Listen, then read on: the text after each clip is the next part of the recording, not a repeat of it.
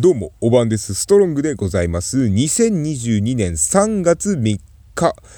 えー、ひな祭りですね。ひな祭りって言ったらあれですよね。あの、すいません、ミニモニ仕様になってしまいましたけれども、えー、今日の音楽メモいきたいと思います。2週間いろいろ音楽の話題がありましたが、本日は、えー、群馬だよりから行きたいと思います。え、私が拠点にしている群馬県のそのバンドシーン、音楽シーンで、えー、話題になったお話をしたいと思います。えー、マキシマム・ザ・ホルモンの公式ツイッターの投稿が北関東のライブハウスシーンで話題になりまして、えー、どういうものかと言いますと、え先週の日曜日、え2月27日にですね、えマキシマム・ザ・ホルモンがツアーを開催するということで、その初日であります、八王子 j コムホールにて、えー、ツアースタートしましたっていう投稿があったんですけれども、そこに、えー、キャーキャーうるさい方の大輔藩が、こう、起立してる、えー、写真がありまして、直立でこう立ってる写真がありまして、で、その写真で、こう、着ている大輔藩の T シャツが、栃木県足利市を拠点に活動しているフォンというバンドの、えー、T シャツだったんですよ。このフォンっていうのはハードコアバンドなんですけれども、えー、まあ僕の企画にも何度も出演していただいたり、僕がサポートしている、えー、バンドでもフォンの企画に出演していただいたりと、まあ相思相愛な、えバンドなんです。で、日頃からめちゃめちゃお世話になっていて、で、僕らよりも下の世代のハードコアバンドはみんなが尊敬しているもう兄貴的な存在なんですよ。なんならそのフォンのドラムでありますダムさんとは土曜日に別のそのあ、ダムさんが組んでる別のバンドで対バンをしていますから、それぐらいもう、あの、身近な人というか、えー、まあ冒頭からマニアックな話をして申し訳ないんですけど、マニアックというかもう完全にこう、あの、身内の話になっちゃってね、えー、申し訳ないので、えー、まあ後輩でね、恐れ多いんですが、ちょっとだけ、そのフォンの曲の話に触れますと、誰かがフォンの音楽をピカソの絵のようだっていう風に話してた人がいたんですよ。もう誰が言ったか、なんかの投稿が全く覚えてないんですけれども、でもその例えが僕好きで、あの、ハードコアっていうジャンルを知らない人からするとね、もう曲のジャンル自体得体が知れないものなので、結構近寄りがたいんですけど、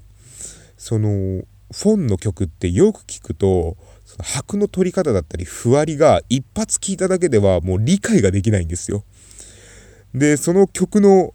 こう、理論的なとこだったりの解読が難しくって、こう、譜面から作る音楽では出せない発想がもう、バンバンこう、曲の中に出てきて。で、演奏するってなると、めちゃめちゃ難しいんですよ。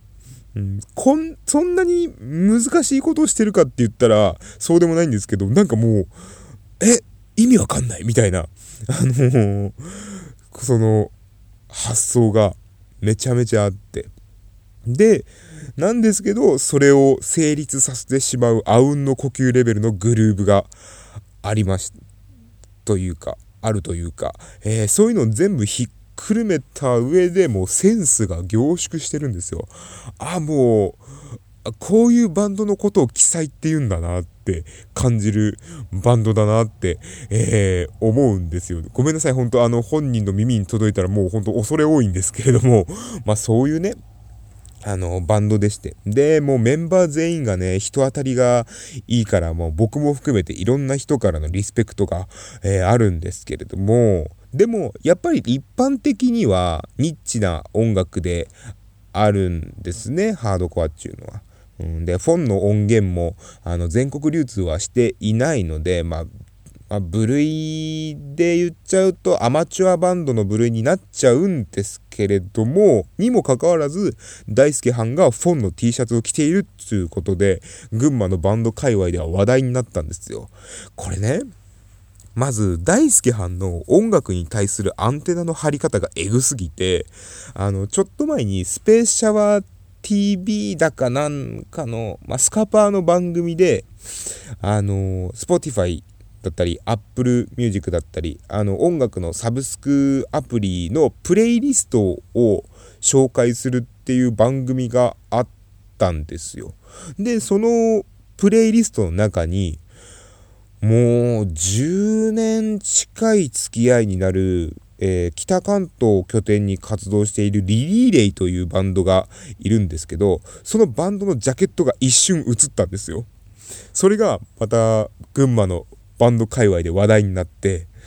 え、大輔はん、若手のアマチュアバンドまでリサーチしてんの？っていう、あの、風に思ってびっくりしたんですよ。こう、なんでしょうね、こう、大輔はんって、こんなにも売れてるのに、こんなにもまだ音楽に貪欲なんだなって思って。で、それに、まあ、加えて今回のフォンの T シャツの件がありますから、いや、これだけのリサーチ力というか音楽に貪欲な人だったら、そりゃ音楽をなりわいにできるわ、と思って、大輔藩の凄さをね、改めて感じたんですよ。でね、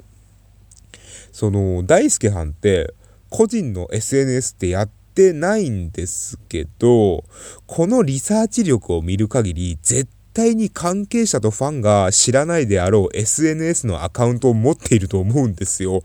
うん。なんでしょうね。名前はもう、あの、わかんないですよ、もちろん。あの、僕の想像なんですね。ただね、ただ、あの、ハードコア大好き班とかそういう、そういう的なね、えー、名前ね、ハードコア大好き班っていうね、大好き班のハードコア大好き班みたいな、そんな名前なんじゃねえかなって思って、だとしたらめっちゃ可愛いよね。ね、あのー、もしね、このアカウントからフォローされたら、こう、一部の人からは、こう、はいはい、ホルモンをハードコアって言っちゃうタイプのミーハーでしょ？みたいな感じに言わせといて、本物パターンみたいなね、えー、そういうアカウントがあったらめっちゃ可愛いなと思って。ね。まあ、それは、そんな名前はさすがにないと思うんですけど、でもさ、あの、リアルな話ね、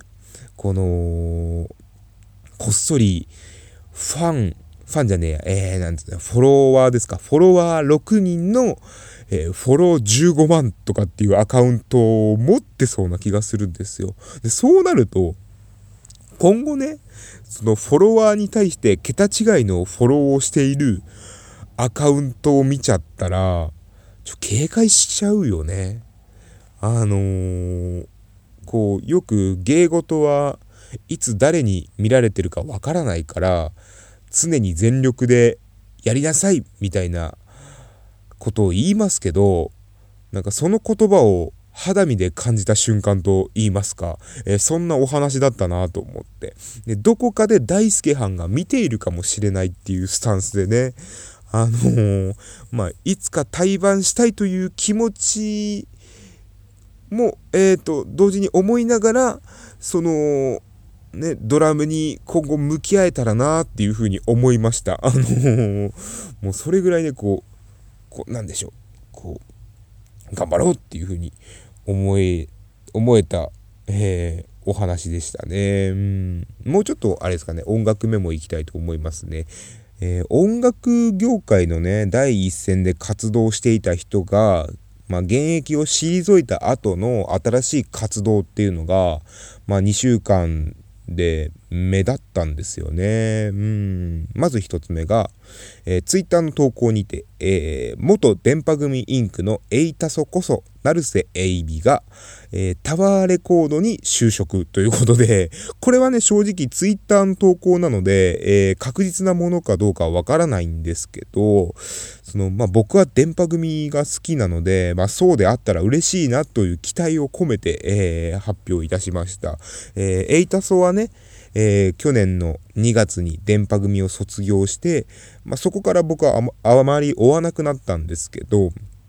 まあ、かつてはね、そのアイドル活動をしながら、プリキュアの声優をやってるほどに多忙を極めていましたから、えー、そんな方がね、タワレコで店員をやるってっていうのがね、まあ、サブカルチャーにおいては説得力が半端じゃないなと思って。で、これ、まあね、嘘か誠かわからないですけど、でも、エイタソのことだったら、まあ、例えば就職しました、わらわらわらみたいな感じで嘘だったら言うんですよ。多分ね。うん。で、なんで、それがなかったんで、就職しましたっていう風に言ってたので、うん、これは、まあ、80%、70%、80%ぐらい本当なんじゃねえかなと思って。で、まあね、そう思ったら、やっぱ、特定したら、こう、行ってみたいなっていう風に思ってはいるんですけど、まあ、僕の性格的にね、その、まあ、いざ、えー、その、エイタソが働いてるその CD ショップ、ね、タワレコ行きました。えー、行ったはいいんですけど、僕多分現地に行ったら萎縮しちゃって、あ、本当にいるってなって何もしないで帰ると思うんですよ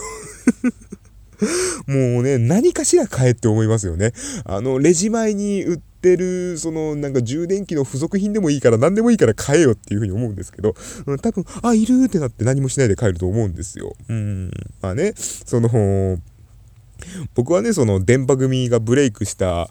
その2014年以降に僕も何回かライブに行ってまして、一時はもうファンクラブに入ろうとした時期もあったぐらい好きだったんですけども、あのー、それこそブレイク時に活動していた夢見ねむっ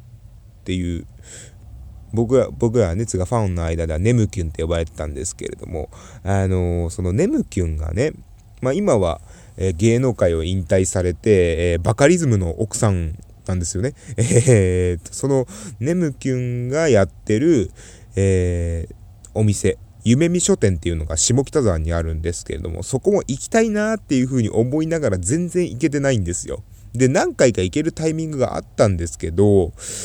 やっぱね、こう、アイドルとしてリスペクトをしてる部分が強いから、多分ね、行って目が合っちゃったらね、萎縮しちゃうんですよね。うん、絶対そうだなと思って。うん、なんですけど、こう、こう、下北沢にこう行くタイミングがあって、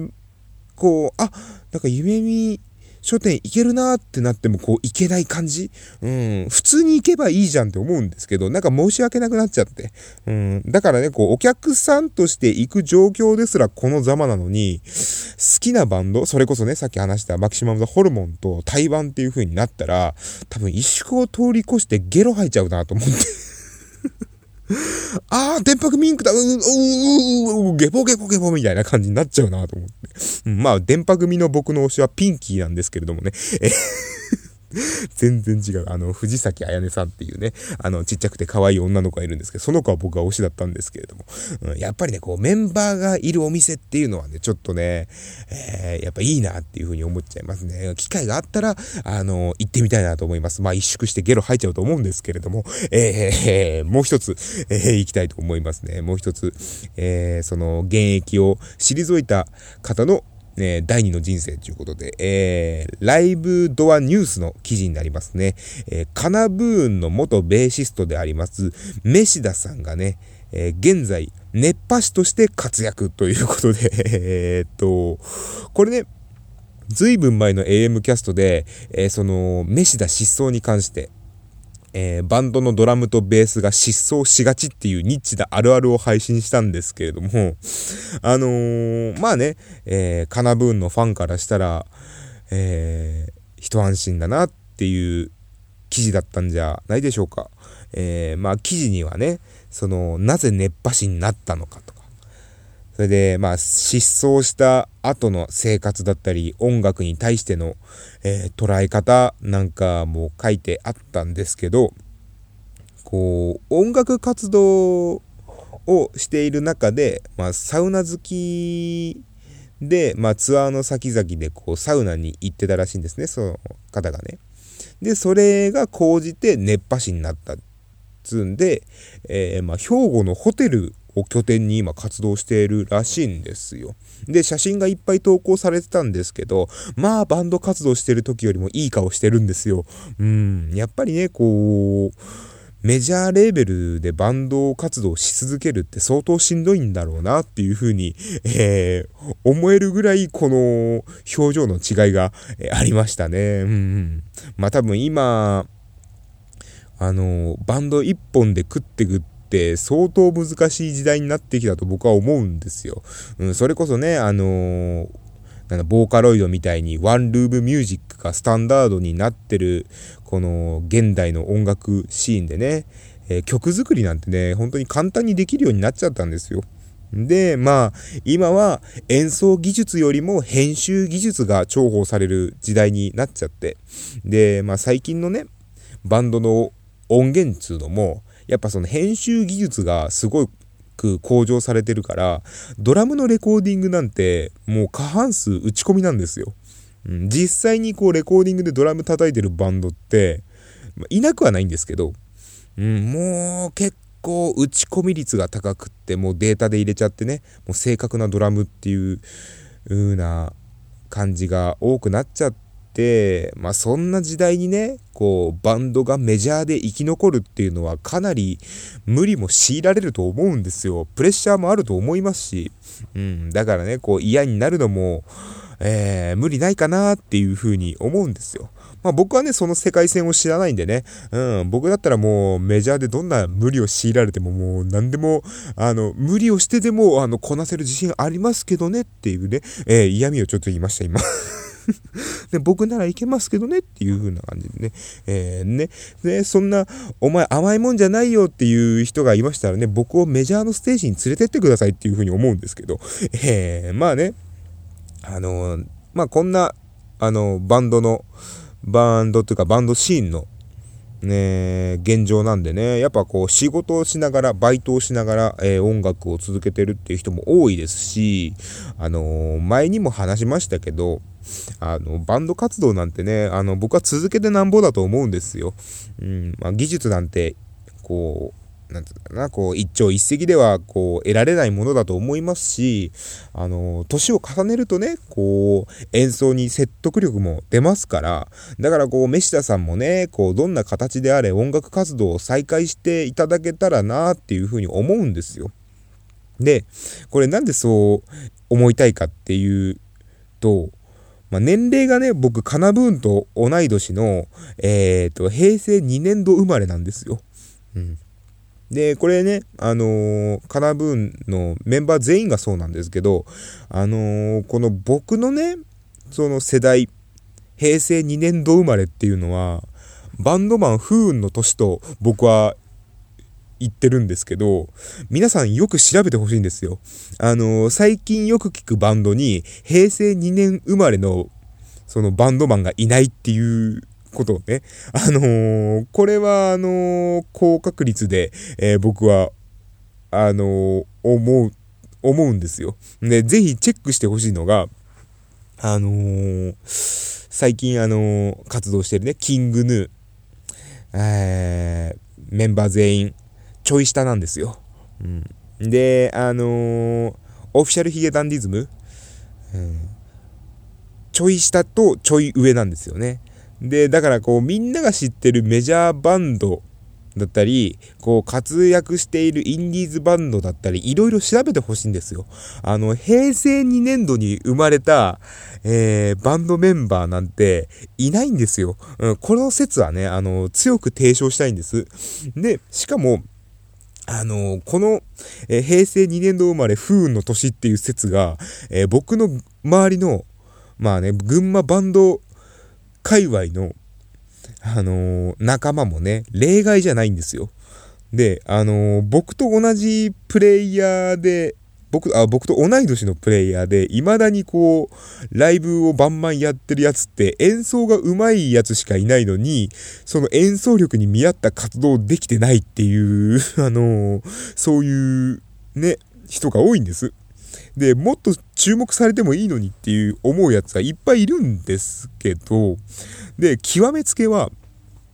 数年前にね、あの、群馬バンドシーンで活動していて、その、インディーズレーベルからも流通の音源を出してバンバンライブ活動をしていた、まあ、某インディーズバンドがいたんですけど、その、えー、っと、バンドのドラムがある日失踪したんですよ。で、SNS でも結構な大事になって、で、誰もが知っている、その超大御所バンドからも心配の声が SNS で上がるぐらい結構大事になってて。で、結局、その数日後に本当にそのバンドでは縁もゆかりもない東北の方で発見されて、で、今はその音楽活動をやめて群馬にいるんだけど、そいつもね、平成2年度生まれの同い年なんですよ。うん、これもう誰かが仕組んでるとしか思えないなと思って。うん、だから、だからね、あのー、俺も売れないんだろうなっていうふうに思うんですよ。あの なんでね、この、うん、あのー、そういう、なんつうんだろうな、こう、うんと、不運の年ですね、みたいなのを理由に、僕はあの、売れてないんだなっていう風に もう完全にそいつのせいにしてますね。あの、なんとか払拭したいもんなんですけど、うん、これ払拭してね、ブレイクしたところでね、あの、共演者に萎縮してゲロ吐いちゃいますから どの道ですよね。えっと、すいません。最後、一光さんの締め方になりましたけど、どの道つうことでね、えー、そろそろ始めていきたいと思います。バリラジストロングの AM キャスト。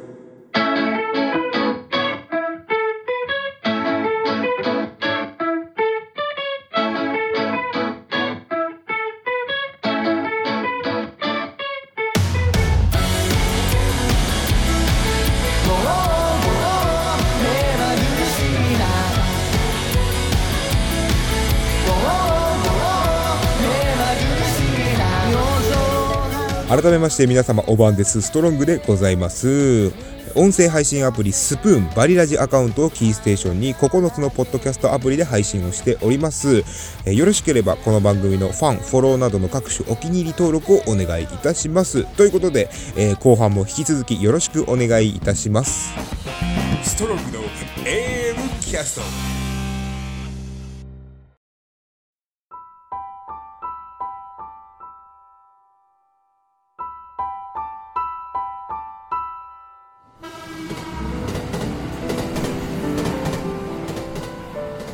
番線に電車が参ります。元気でね。き君こそ。寒い冬が終わってやってくるのは別れの季節。私から言えばよかった。俺は応援するって決めたんだ。互いに思い合う二人このまま離れ離れになってしまうのでしょうか。後悔って先に立たないんですよね。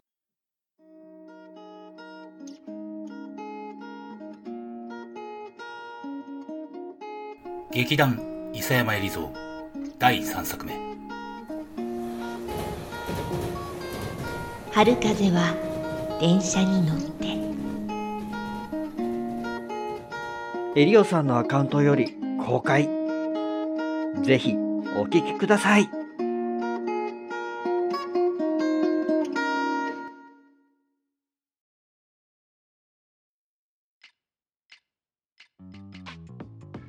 ラード FM500 本記念おかげさまでロード FM500 本を達成しました。3月12日土曜日に予定している記念枠で皆さんからのお便りを紹介いたします。ハッシュタグをつけて、労働メンバーへの質問や思い出、愛の告白などをお寄せください。ハッシュタグ、LODO500 ハッシュタグ LODO500 でお待ちしております。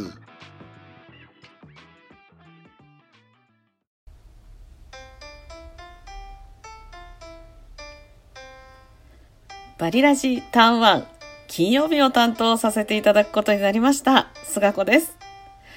後岡でかなりメンヘラなおばさん、菅子が日常を綴った日記や格言を紹介したり、年齢マウントを取って、あ、あの53歳なんですけれども、お悩み相談なども受け付けております。ラジオのタイトルは、すがらじです。あ、愛だったかな。DM とかね、LINE とか直電など皆様からのお便りお待ちしております。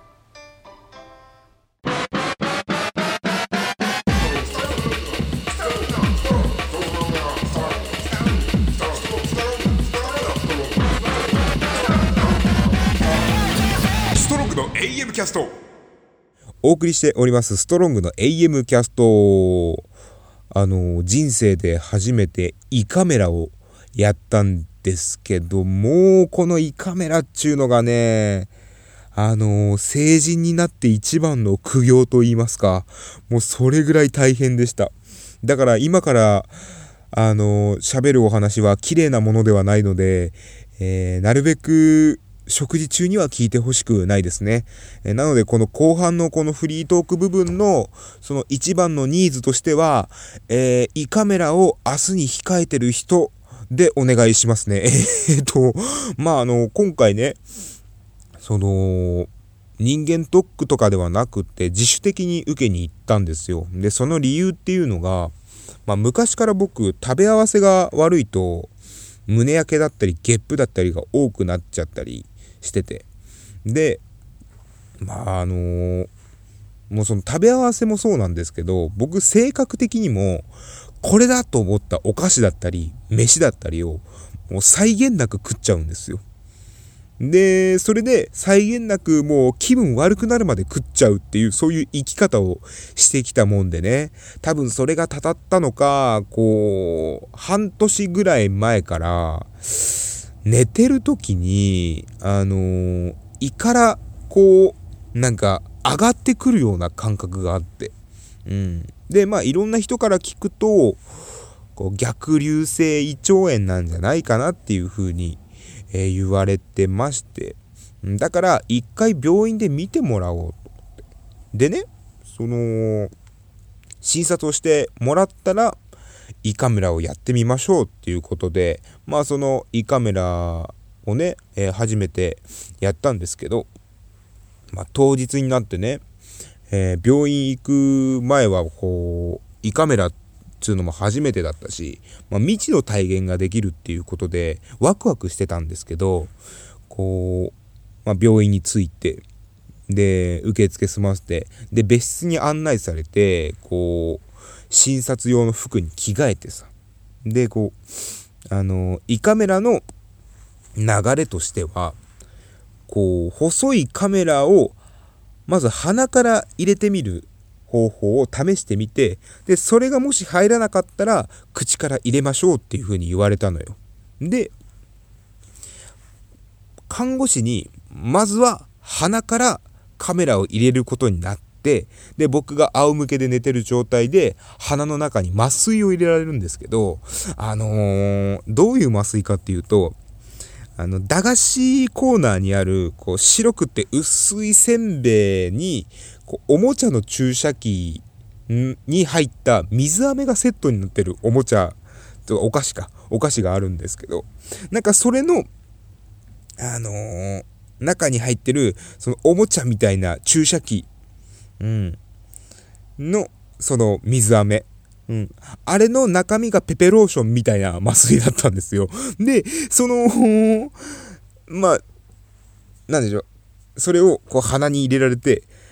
注射器の要領でブチューってされるんですけど、まあ、それがね、あのーまあ、看護師さんがね、苦いですよっていう風に言いながら、苦いですよっていう風に、